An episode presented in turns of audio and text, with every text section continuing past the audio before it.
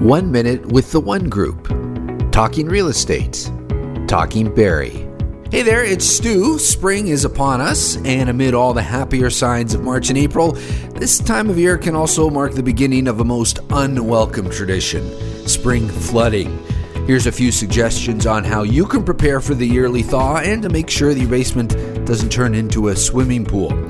Seal all the cracks in the walls and the floors, and seal your window wells. Clear the gutters and eaves troughs of any leaves or debris.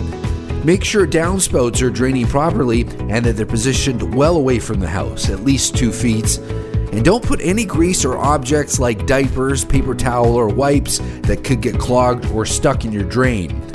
If you have a question about Barrie real estate or an idea for our next show, we'd love to hear from you. Reach out anytime at hello at the.